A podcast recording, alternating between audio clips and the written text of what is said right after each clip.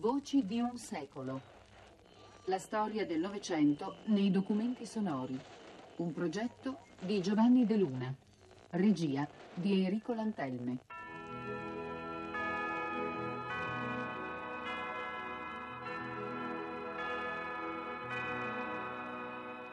Cinquant'anni di comunicazione politica. Seconda puntata. La guerra fredda.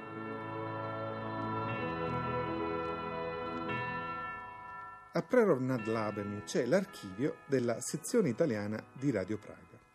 Un corpus documentario imponente, testi di trasmissioni, carteggi, lettere, contratti, sedimentatosi in un arco cronologico che va dal 1936 agli anni 70. Ma accanto alla documentazione relativa alle emissioni ufficiali in lingua italiana della radio di Stato, sono custodite anche una parte delle carte di oggi in Italia, la trasmissione clandestina, per così dire, nata da un accordo diretto tra il Partito Comunista Cecoslovacco e il Partito Comunista Italiano dopo l'incontro pragrese tra Togliatti e Novotny del 1949.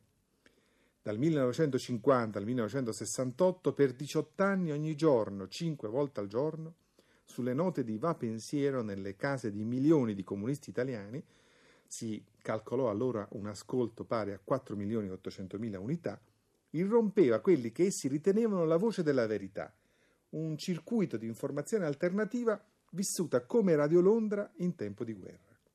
Il documento che vi proponiamo si riferisce a una trasmissione andata in onda il 27 febbraio 1951 e costituisce un esempio tipico di come Radio Praga intendeva il confronto con Radio Roma.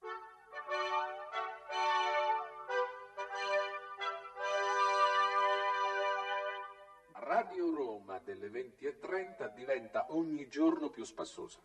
Comunicando stasera i risultati dei lavori del Consiglio dei Ministri e riferendo sulla relazione Pella, dopo aver detto che tutto va bene, che la lira sarà difesa all'ultimo sangue, che la linea Pella è incrollabile come il fronte americano in Corea, che pur facendo fronte agli impegni militari saranno mantenuti quelli civili, ma qua illustre Pella nessun effesso, che la situazione, udite, eh, e tranquillante, conclude seraficamente che il disavanzo previsto nel nuovo esercizio sarà di 369 miliardi, nonostante che si prevedano 328 miliardi di imposte in più.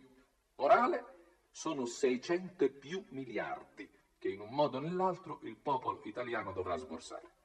Però, se in Italia tutto va bene, la RAI ci dice che in Cecoslovacchia se la fa se la debacle perché i grossi magnacucchi sono finiti al fresco e il gioco titino non è riuscito. Ah, in Cecoslovacchia andrebbe male? Facce di bronzo della democrazia cristiana, perché non vi grattate la vostra rogna? Perché non ci parlate delle miserie del nostro paese e della vostra sporca politica? Ma se non parlerete voi, come non parlate, ne continueremo a parlare noi, come da tempo ne stiamo parlando.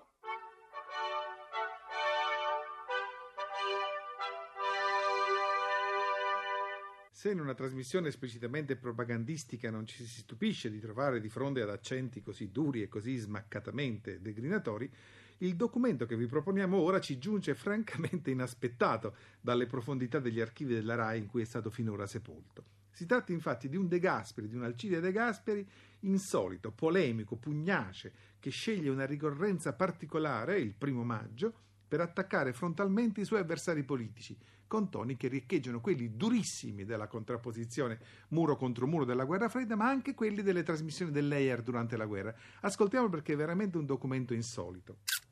Che cos'è, amici miei?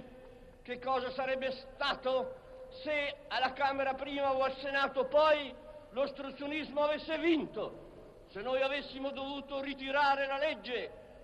Ah, non era il governo De Gasperi che era rovesciato, sarebbe stata poca cosa perché dopo un governo ne viene un altro, ma era il Parlamento che era annichilato, era il principio della maggioranza che veniva distrutto.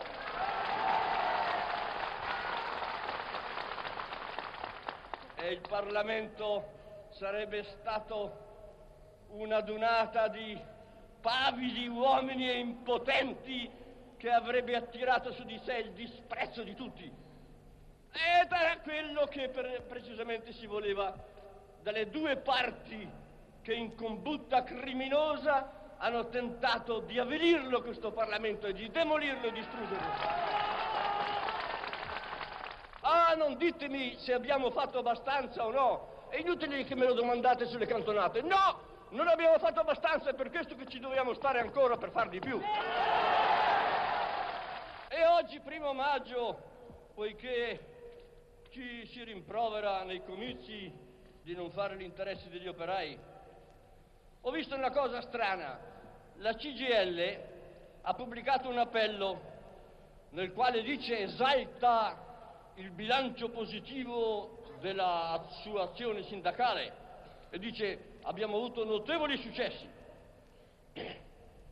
L'aumento degli assegni familiari nei settori privati, compresa l'agricoltura, l'estensione della scala mobile ai salari agricoli, la tredicesima ai pensionati, i miglioramenti economici e normativi per numerose categorie di contratti di lavoro, aumento dell'indennità di licenziamento, ma se avete avuto tutto questo, compreso la tredicesima mensilità, quasi tutti questi aumenti sono dovuti a provvedimenti legislativi o provvedimenti amministrativi. Chi l'ha fatti?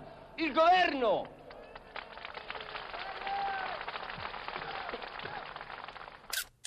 Oggi, e questo esempio di De Gasperi, lo ricordiamo e eh, lo contestualizziamo il documento, siamo comunque il primo maggio 1953, quindi in piena campagna elettorale, Comunque, questo discorso ci offre l'esempio di una comunicazione politica che ormai ha abbandonato ogni proposito di imparzialità e che si schiera apertamente, restituendoci così nella sua documentazione pagine importanti e significative di quella fase della lotta politica. Il trattato di sicurezza offerto da Molotov presuppone che, di fronte alla enorme potenza continentale della Russia sovietica, gli Stati europei rimangano nelle posizioni di debolezza e di divisione attuali. La Russia sarebbe l'astro maggiore intorno al quale ruotano come satelliti i paesi dell'Europa.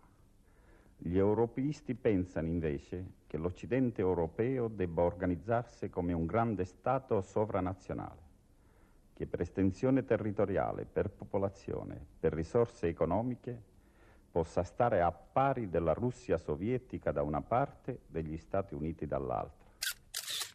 Ecco, era Ugo Lamalfa in un discorso del 22 giugno 1954. È un discorso importante che ci consente di restituire alla Malfa il merito della precocità di intuizioni come quella di scardinare la guerra fredda dalla contrapposizione USA-URSS, delineando per l'Europa un ruolo di autonomia politica e di indipendenza economica.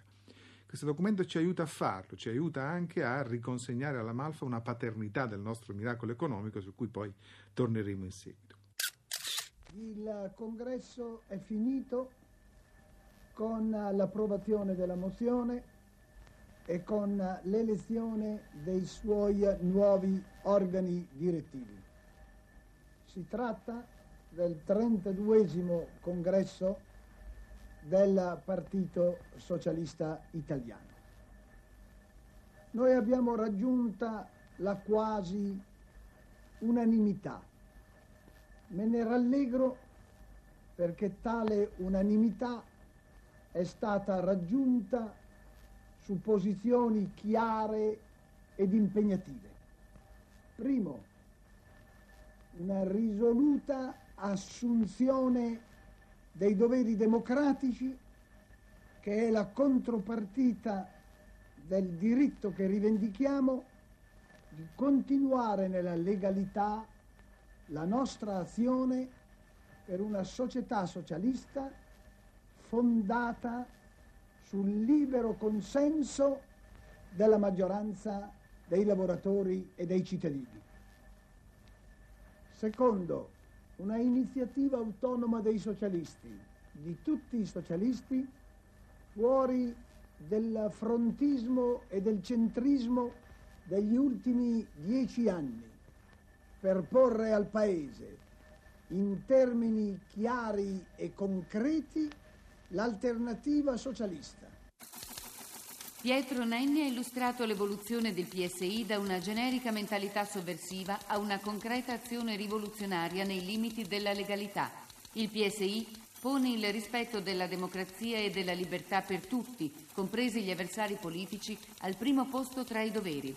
Secondo questa impostazione, i rapporti del PSI col PC non si pongono più in termini di patti di unità di azione o di consultazione, ma neppure di contrapposizione preconcetta. Si cercheranno d'ora in poi i punti in comune, verificandoli di giorno in giorno. Giovanni Giovannini, La Stampa, 12 febbraio 1957. Nelle parole di Nenni in un discorso dell'11 febbraio 1957 sono adombrate la fine del centrismo e la fine del frontismo, cioè due pagine importanti per una svolta nella nostra storia nella direzione del centro-sinistra, nella direzione dei grossi cambiamenti che investiranno sia le strutture politiche ma anche le strutture economiche e sociali di questo Paese negli anni del boom economico. Ecco, è un po' un documento ponte, così come è l'ultimo documento di questa puntata, che abbiamo scelto proprio perché rappresenta il passaggio, la passerella che collega due fasi distinte della nostra storia politica, il centrismo da un lato e il centro-sinistra dall'altro, ma soprattutto due diversi strumenti della comunicazione politica. Se oggi ci concediamo infatti dagli anni del centrismo e della guerra fredda, lo facciamo anche dalla radio come strumento egemone della comunicazione politica. Questo documento di oggi si riferisce a una conferenza stampa di Gronchi, del Presidente della Repubblica Giovanni Gronchi, del marzo del 1956. President Gronchi faced the nation. You are about to see His Excellency Giovanni Gronchi, President of Italy, face the nation with questions from veteran correspondents representing the nation's press. And now, the moderator of Face the Nation from CBS News and Public Affairs, Stuart Novins. Mr. President, uh, the North Atlantic Alliance appears to be going through a rather difficult period, particularly along the southern flank at the moment, with the Turks and the Greeks at each other's throats and the British and the Greeks at sword's point over Cyprus. You have spoken, sir, of shifting the emphasis from the military to the political and economic side. Precisely what do you mean by that, and how would it meet the present situation? Innanzitutto desidero riaffermare che quando io, noi italiani, insistiamo sulla necessità di estendere al campo politico e quello economico la cooperazione e la solidarietà fra le nazioni occidentali, io desidero riaffermare che noi insistiamo sulla necessità di estendere al campo politico e quello economico la solidarietà delle nazioni occidentali noi non, non, sottovalutiamo per questo le perduranti necessità difensive dell'Occidente e quindi gli aspetti militari dell'organizzazione atlantica. Questi aspetti militari hanno risposto in passato e rispondono tuttora ad una effettiva esigenza di sicurezza e quindi sono la premessa ancora indispensabile perché insieme si possa tentare la costruzione di una pace fondata sui principi morali e civili che sono patrimonio comune dei nostri due paesi. Gronchi ha risposto senza esitazione o soggezione alle domande che lo speaker gli andava sottoponendo. Per alcune di quelle domande era facile dare una risposta pronta, senza pentimenti. Infatti erano state concordate in anticipo. Per le altre, che il giornalista della CBS ha sparato a tradimento, senza preavviso, Gronchi ha risposto senza il più piccolo moto di fastidio, ma anzi con quella allegrezza negli occhi di chi riceva un invito a nozze. Nicola Adelfi, La Stampa, 12 marzo 1956. Le risposte alle domande dei giornalisti, il confronto diretto con l'opinione pubblica attraverso la formula della conferenza stampa saranno proprio i caratteri distintivi delle prime apparizioni della politica in televisione. Lo vedremo domani, sempre su Radio 3 e sempre alla stessa ora con Giovanni De Luna. Tu fare l'americana, americana, americana, ma si nati in Italia, siendo a me non c'è sta niente fa, ok Napolita, tu vuoi fare l'americana, tu vuoi fare l'americana. Per il ciclo Voci di un secolo abbiamo trasmesso 50 anni di comunicazione politica. Seconda puntata. La guerra fredda. Come da bocca picchi va bene.